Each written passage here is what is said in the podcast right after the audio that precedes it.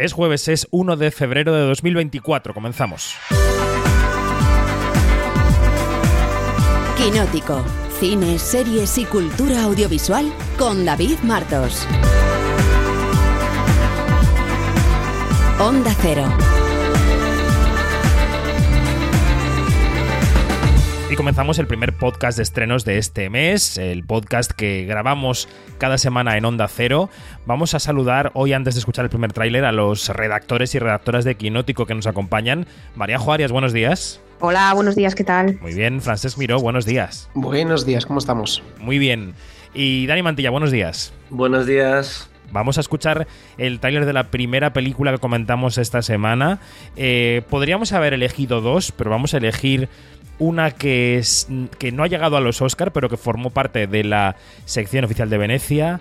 Protagoniza Max Mikkelsen y se llama La Tierra Prometida, o en su idioma original, Bastarden.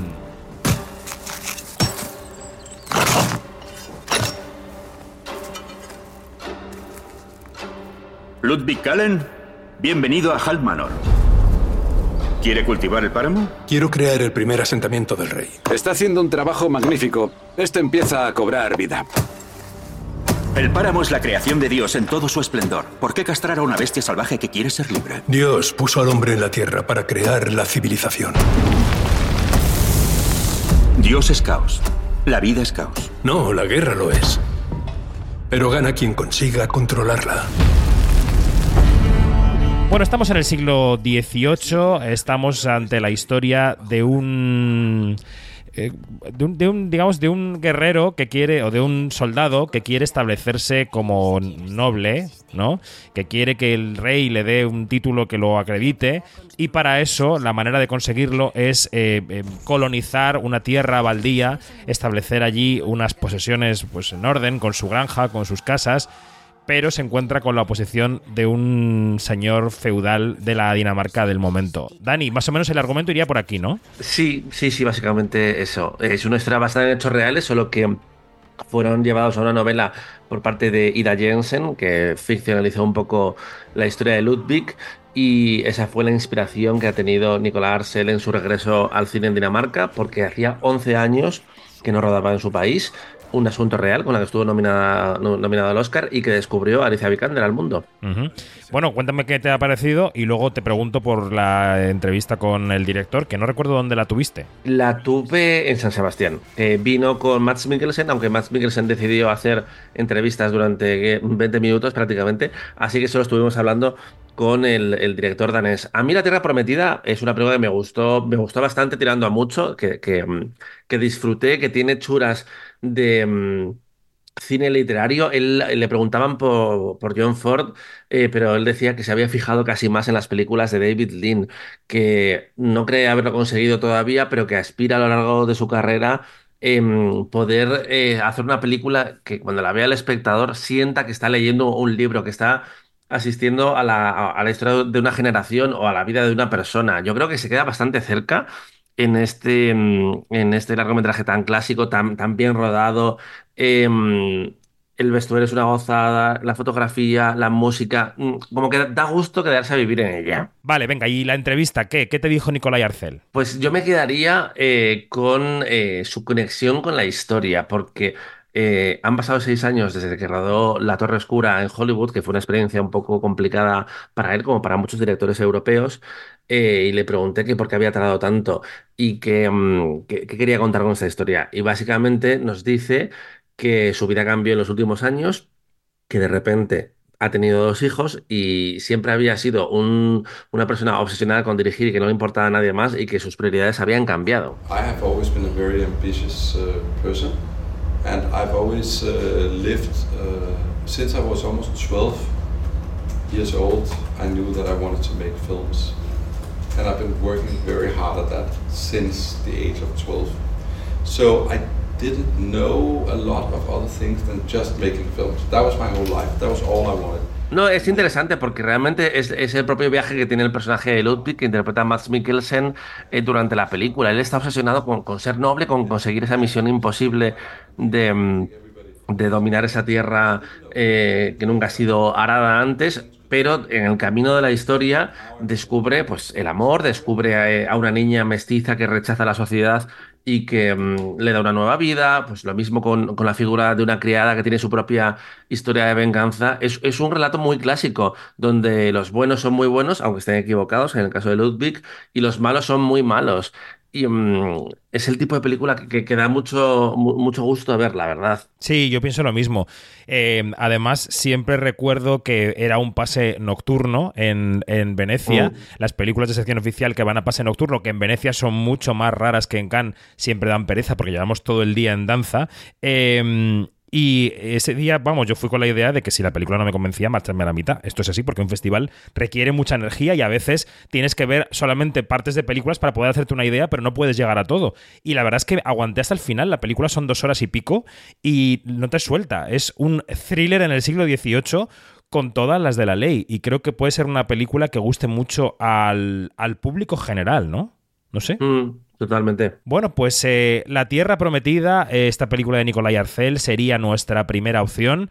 ¿Cuándo pueden leer los quinóticos y las quinóticas tu entrevista con Arcel, Dani? Pues hoy mismo lo, lo tienen en la web. Eso es, hoy mismo.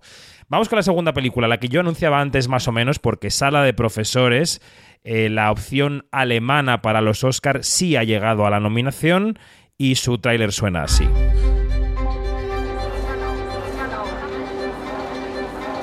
Ahora prestadme todos mucha atención. Nos gustaría echarle un vistazo a vuestras carteras. Por supuesto, es totalmente voluntario, pero si no tenéis nada que esconder, no hay de qué preocuparse.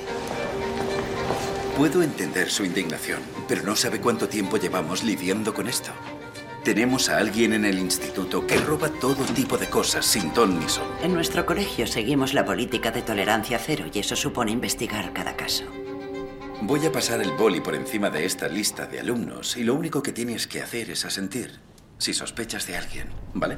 Señor Liebenberg. A ver si no me equivoco con el nombre del director Ilker Satak, ¿no? Sería que entiendo que, que entiendo que Es turco, es procede turco. de eh, toda esa inmigración turca que ha acabado viviendo en Alemania, ¿no? Eh, Así es. Como también has vivido, has vivido no, has, has estado con él, no has vivido con él, te voy a empezar a preguntar a ti por la peli, Dani, y luego derivo al resto Vale. que la hemos visto. ¿Qué te pareció Sala de Profesores? Que creo que la vimos en Valladolid, ¿no? Así es, eh, la vimos en Valladolid, yo la entrevisté en Madrid porque ha venido hace unas semanas a, a promocionar la película y yo me lo pasé pegado a la butaca absolutamente durante esos 95 minutos. Creo que es una película muy inteligente que mm, el propio director lo reconoce, bebe el cine de los hermanos Safdie, la tensión está al 100% durante los 90 minutos de la película, además decide no salir en ningún momento mm, de ese colegio en el que transcurre esta historia de pequeños robos que de repente se convierten en algo mucho más problemático para la profesora bien intencionada que intenta gestionar este problema en un colegio público eh, alemán. Y yo estuve, pues lo que decía, pegado a la pantalla. Me parece un, un thriller fantástico y, y creo que también tiene una vocación comercial, como es el caso de La Tierra Prometida. Mm. Ahora te pregunto por la entrevista. Voy a la opinión de Francés, que también la ha visto. Francés, miro, ¿qué te ha parecido Sala de Profesores? Pues estoy, estoy muy de acuerdo con, con Dani, porque eh, a mí me tuvo con la atención pegadísima a la, a la pantalla y además creo que, que enlaza muy bien con lo que decíamos de, de Bastarden, eh, con el hecho de eh, las buenas personas o los personajes que son buenos eh, pueden tener buenas intenciones, pero a veces eso complica mucho la vida de, de los demás, ¿no? Sí. Y, y- y creo que en, en- en esta peli eso es, es apasionante como está reflejado en el, en el guion, porque la verdad que la protagonista intenta hacer las cosas bien, pero todo a su alrededor se va haciendo una bola cada vez más grande y, y es muy frustrante ver cómo ella eh, intenta siempre ser empática, ser eh, buena y, y cada vez las cosas van a peor, ¿no? Y eso es, es muy interesante y a mí ya digo, me, me tuvo pegadísimo y con la atención puesta. Además es que desde el minuto uno en el que hay un Sí. interrogatorio a un, a un alumno y, y que ya mm, te pone en tensión porque lo que estás viendo es bastante violento. eh, y de repente, eh, desde ahí, que no para hasta el final. Y es alucinante. Bueno, yo destacaría la, la actuación de Leonie Benesch, que es la protagonista. Me parece que está fantástica en el papel de esa profesora que intenta hacer lo correcto casi siempre en la película, ¿no? Porque se sucede a su alrededor un clima de robo, de acusaciones, eh, de, tensión, casi de violencia en algún momento, y ella intenta hacer lo correcto casi siempre. Yo no estoy muy de acuerdo con que la tensión de la película se mantenga hasta el final. Yo vi la película, vi la mitad de la película en Valladolid y la volví a ver ayer entera y esperaba que ese crecimiento fuera incluso más grande y que estallara más al final eh, para mi gusto pierde un poco de fuelle el último tercio con respecto a las perspectivas que nos dibujaba la película. Pero eso no quiere decir que me parezca una mala película, me parece una gran peli. Me parece que sí que te mantiene en la butaca y, y sí me funciona todo el tiempo el thriller. Em, venga, Dani, la entrevista con Ilker Shatak. Se va a poder leer el viernes en, en, Quinótico, pero yo quería destacar y avanzar un corte de la conversación con él, donde habla de la experiencia tan loca que puede ser para un director europeo que eh, hace por primera vez la temporada de premios en Estados Unidos. There was this one moment when I was asked to write a statement in case we get Golden Globe nominated, and I wrote a statement, and then we didn't get nominated, and I was pissed. And then, you know, I was thinking, why am I pissed? I mean, this film has reached so much. You know, it's been, it's, it has exceeded all of our expectations. Why am I pissed? And I don't want to be pissed because I don't win a Goya or, or hmm. an Oscar, you know? Bueno, ¿y, ¿y qué te contó en esta entrevista? Tradúcenos un poco porque está en inglés el audio. Eh, pues eh, cuenta básicamente que es una experiencia eh, muy extraña, porque realmente él hizo sala de profesores hace dos años y medio, ahora lleva un año hablando de la película Mm, hay noticias de la temporada de premios todo el rato, dices que sobre todo Estados Unidos, predicciones, nominaciones, premios, que el día que mm, iban a anunciar las nominaciones a los Globos de Oro, eh, le pidieron de su agencia de relaciones públicas que escribiera un comunicado, lo escribió, la película no fue nominada, y dice, ves que me cabré, y no tiene sentido que yo me cabré, eh, no he hecho esta película para ganar un Goya, que está nominada, o para ganar un Oscar, que lo está también, aunque no lo sabía todavía cuando hablamos en esta conversación y dice, si es que yo en realidad debería estar preocupándome de mi siguiente película, que la voy a empezar a rodar dentro de cuatro meses, pero claro, eh, al mismo tiempo es increíble para la película. Em, él cuenta en la entrevista en otro momento, no está en el corte, que todas sus películas anteriores habían sido muy, pequeñas y que las había visto muy poca gente y que esto realmente es algo muy nuevo para él y acostumbrarse al éxito eh, también es un, es un desafío porque ahora hay como mucha gente pendiente de qué hace a continuación, ya tiene un abogado, un manager y un representante allí en, Estados Unidos. Y él dice que quiere trabajar allí porque le gusta mucho trabajar en otros idiomas. Para él el, alemán no es su, no es su idioma mm, materno y, quiere probar en inglés. Así que yo creo que seguro que lo vamos a ver porque además sala de profesores como, como mm, El Bastardo, como La Tierra Prometida, tiene un lenguaje muy universal y tiene sentido que sean directores que han trabajado en Estados Unidos. Totalmente.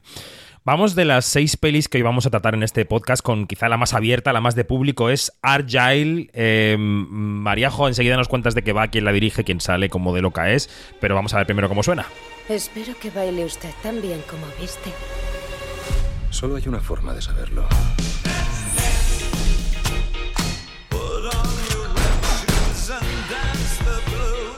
Usted y yo somos iguales. Agente Argyle. ¿Una ayudita? Ya voy. Venga, ¿qué es Argyle? Si es que se pronuncia así, Mariajo, que no lo tengo muy claro. Yo diría que más bien Argyle, pero no soy la más indicada para hablar de pronunciaciones, así que como tú quieras. Pues si yo cuando hacía pues periodismo deportivo había gente que a los de Bor, que eran gemelos, uno los pronunciaban de una forma y otro de otra, así que a los hermanos. Pero bueno, volviendo a la película, que me, que me pierdo como, como la película a veces, que pega unos giros de guion que te dejan loquísimos. A ver, por situar un poco. Es la historia de una escritora que está interpretada por Bryce Dallas Howard, que se llama Ellie Conway, que mm, escribe eh, bestsellers de espías. Y entonces un día empieza a ser perseguida por, una organización malísima, malísima de espías muy malos, muy malos, eh, porque resulta que sus libros son proféticos y lo que está escribiendo en su quinto libro, que todavía no ha sido publicado, en realidad se está cumpliendo. Y entonces se inicia una persecución mm, trepidante y loquísima en la que otro espía, que está interpretado por Sam Rockwell, eh, la ayuda o no a escapar de estos espías malvados. La gracia de, este espía es que ella a veces le ve con la cara de Henry Cavill, que es quien presta rostro y cuerpo al espía Argyle, que es como se llama el protagonista de, las novelas. Entonces ahí, bueno, pues una, es, una película de persecuciones, mm, peleas, eh, saltos imposibles, giros locos de guion, y con una protagonista que es como pues, una señora normal, como podría ser yo, que de repente se encuentra metida en una en una situación que le, que le, que le supera por todas partes y, ahí va, superándolo como buenamente puede. Y que se nota la mano de Matthew Vaughan o Vaughn, que es el tipo que produjo Kingsman eh, parcialmente, o incluso tu favorita de la vida Tetris también, ¿no? Es productor. Sí, sí, se, nota muchísimo porque la, la, película tiene unas escenas de acción trepidantes con unas coreografías muy, muy medidas y además con temazos musicales. Eh, y es muy divertido. Las cosas como son. A mí me das una buena pelea, de una buena escena de acción y ya estoy dentrísimo. Y luego es muy divertido ver a Bryce Dallas Howard corriendo sin tacones esta vez, no como en la de los dinosaurios. Y mm, pues eso, verla correr y, ver cómo se enfrenta a esa locura que le está pasando por su cabeza eh, en la que unas veces eh, ese compañero de viaje que tiene tiene la cara de Sam Rockwell y otras veces tiene la de Henry Cavill, que está muy divertido en la, en la película porque básicamente se mete en el papel de agente armario empotrado guaperas con cuello mao. Eh, que de repente en medio de una pelea a cámara lenta le guiña el ojo a, la protagonista. Es, es, muy divertida de ver. Es verdad que hay que comprarle el juego este de, que decía de los, de los giros de guion porque no paran. O sea, es como cada media hora tienes uno y la película empieza en un momento, o sea, en un punto y acaba en otro. Pero bueno, una vez que entras en el juego es muy divertida, tiene cosas muy locas, es muy, es muy rollo Kingsman en algunos puntos y yo creo que eso le, beneficia mucho de, bueno, es una película pues, para pasar el rato y, entretenerse. Pues es una semana en la que claramente se habían colocado estrenos que aspiraban a estar en los Oscar. Eh, a Sala de Profesores le ha salido muy bien.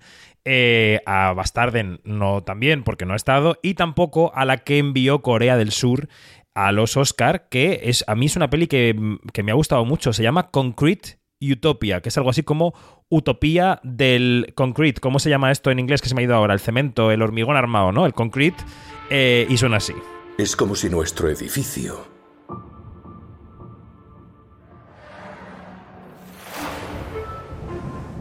hubiera sido elegido de algún modo. ¿Cómo es el exterior? Un infierno. Pronto nos quedaremos sin comida y sin agua. ¿Qué vamos a hacer? ¿No deberíamos buscar la manera de convivir? ¿De convivir o de morir juntos?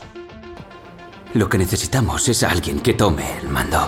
Bueno, pues esta, la película, esta es una película eh, que dirige Um Tai-hwa, que es un director que ha compuesto una especie de fábula entre social y de supervivencia cuando un terremoto asola Seúl y solamente queda un edificio de apartamentos en pie. Nadie sabe por qué al empezar la película. Y entonces los vecinos de ese edificio lo que hacen es, em, pues, eh, primero eh, eh, felicitarse por la suerte que tienen de que sea su edificio el que no se ha derrumbado y luego primero bascular entre la caridad de dejar entrar a otros supervivientes al edificio y de impedir que entren otros cuando el edificio está lleno y eso se convierte en una mirada ácida a cómo se organiza una sociedad en una catástrofe como esta cuando hay unos recursos, en este caso la vivienda, muy escasos.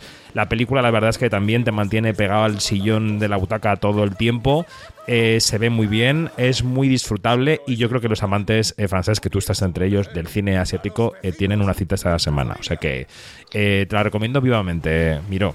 Pues me la apunto, pero la premisa me recuerda un poco a High Rise. No sé si, si la, visteis, la, la, peli que dirigió Ben Whitley y que adaptaba una novela de J.G. Ballard. Y a mí me, interesa mucho la, premisa, la verdad. Claro, tiene algo de eso. Lo que pasa es que en ese caso, eh, digamos, el punto de arranque ya era incluso mucho más ciencia ficción que este, ¿no? Este podría partir de la realidad, de un terremotazo gigantesco, y de un edificio que se mantiene en pie. La verdad es que pues, la película funciona perfectamente si el edificio se mantiene en pie por casualidad, porque de repente una viga aguantó y ya está. Así que mm, sí, sí, tiene un poco ese rollo, efectivamente. Sí, sí, sí. Bueno, em, vamos a ver ahora dos pelis que también ha visto Francesc, así que voy a centrarme en él. Eh, una es de sus favoritas de estas de, cosas de monstruitos y criatúricas que ve él en Sitges y se llama Vermin o Fermin la plaga. Dios, ¿qué tienes aquí, colega? ¿Te interesan esos bichos? estas cosas me flipan que te cagas. Vale, pero ten cuidado. Tranqui, yo entiendo de esto. Te vienes conmigo a casa. En marcha.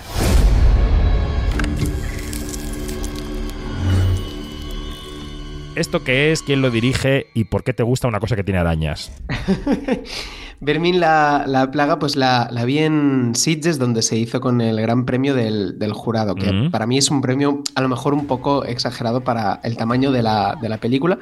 Pero bueno, eh, cuenta la historia de un bloque de edificios eh, de las banlieues francesas, las banlieues, como se denominan los barrios periféricos obreros de las grandes ciudades donde un buen día un joven que colecciona especies raras de animales pues se hace con unas arañas muy raras, ¿vale?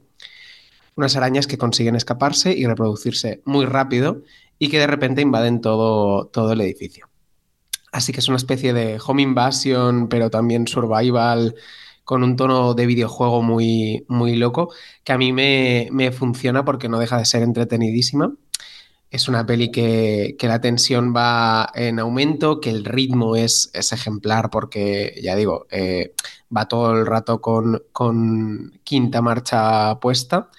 Eh, y, yo diría que lo único que le falta a lo mejor es tomarse un poquito menos en serio a sí misma, porque a mí eh, la premisa me recordaba todo el rato a Attack the Block de Joe Cornish, que es buenísimo. Que se hizo justamente, claro, con el premio del público de Sitges en 2011.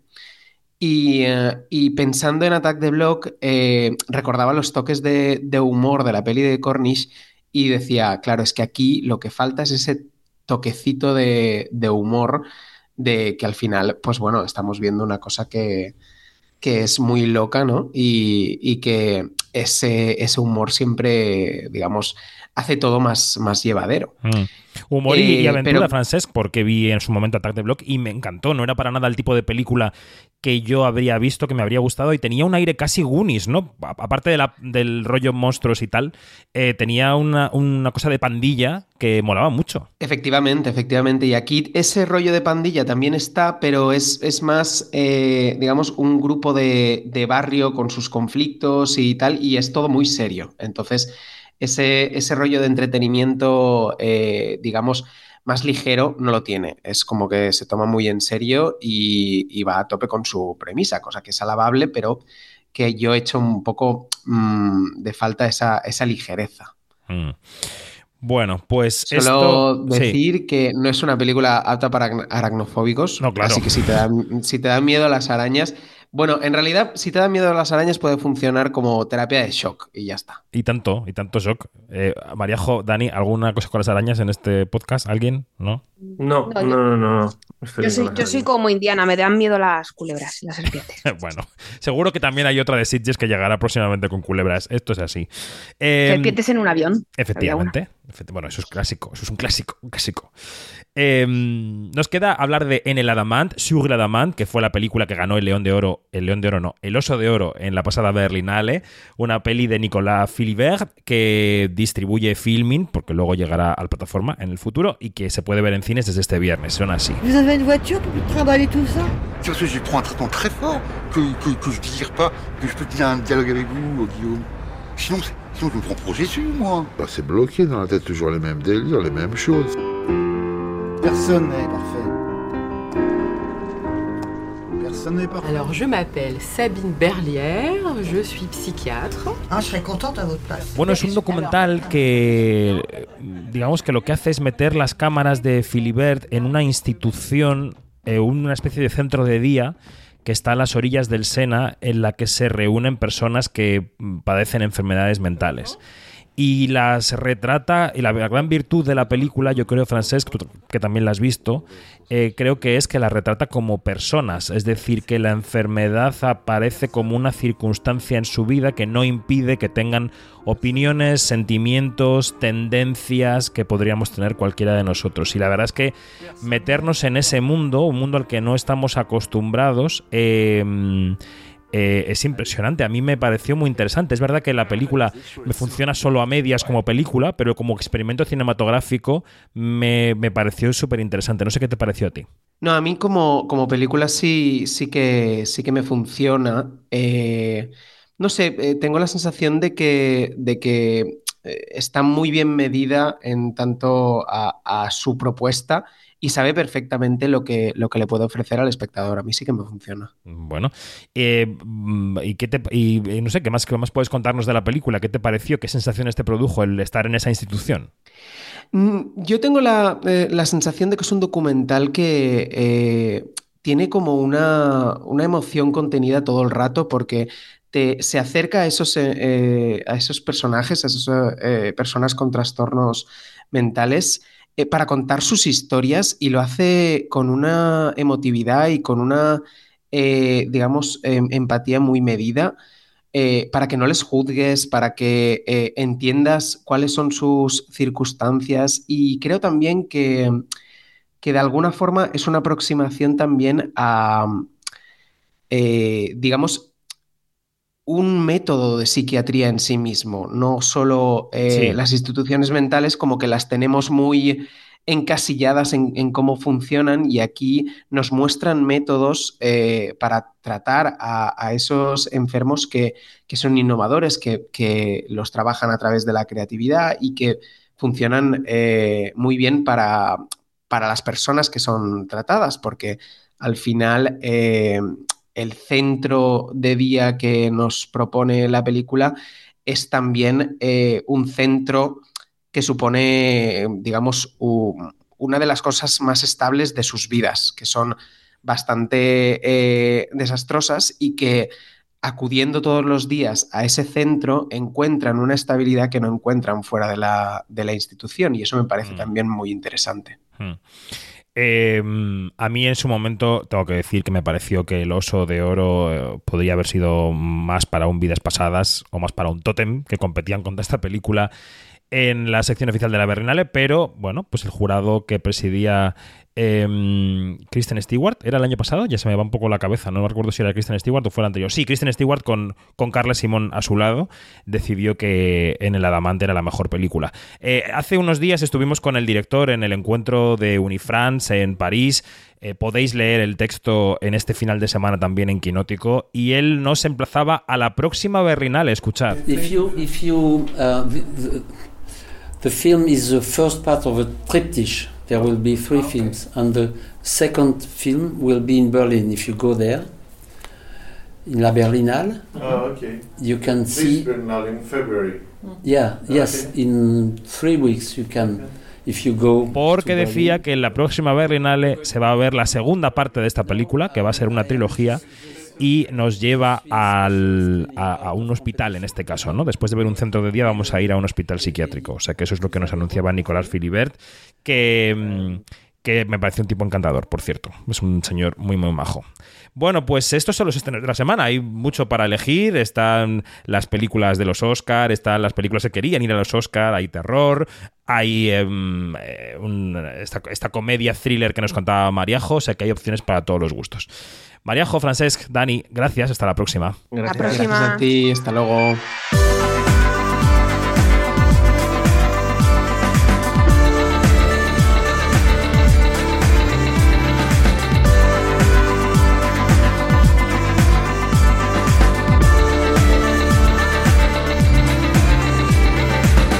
Todo, más información en quinótico.es, primera con K y segunda con C y en nuestras redes sociales donde somos Quinótico. Adiós.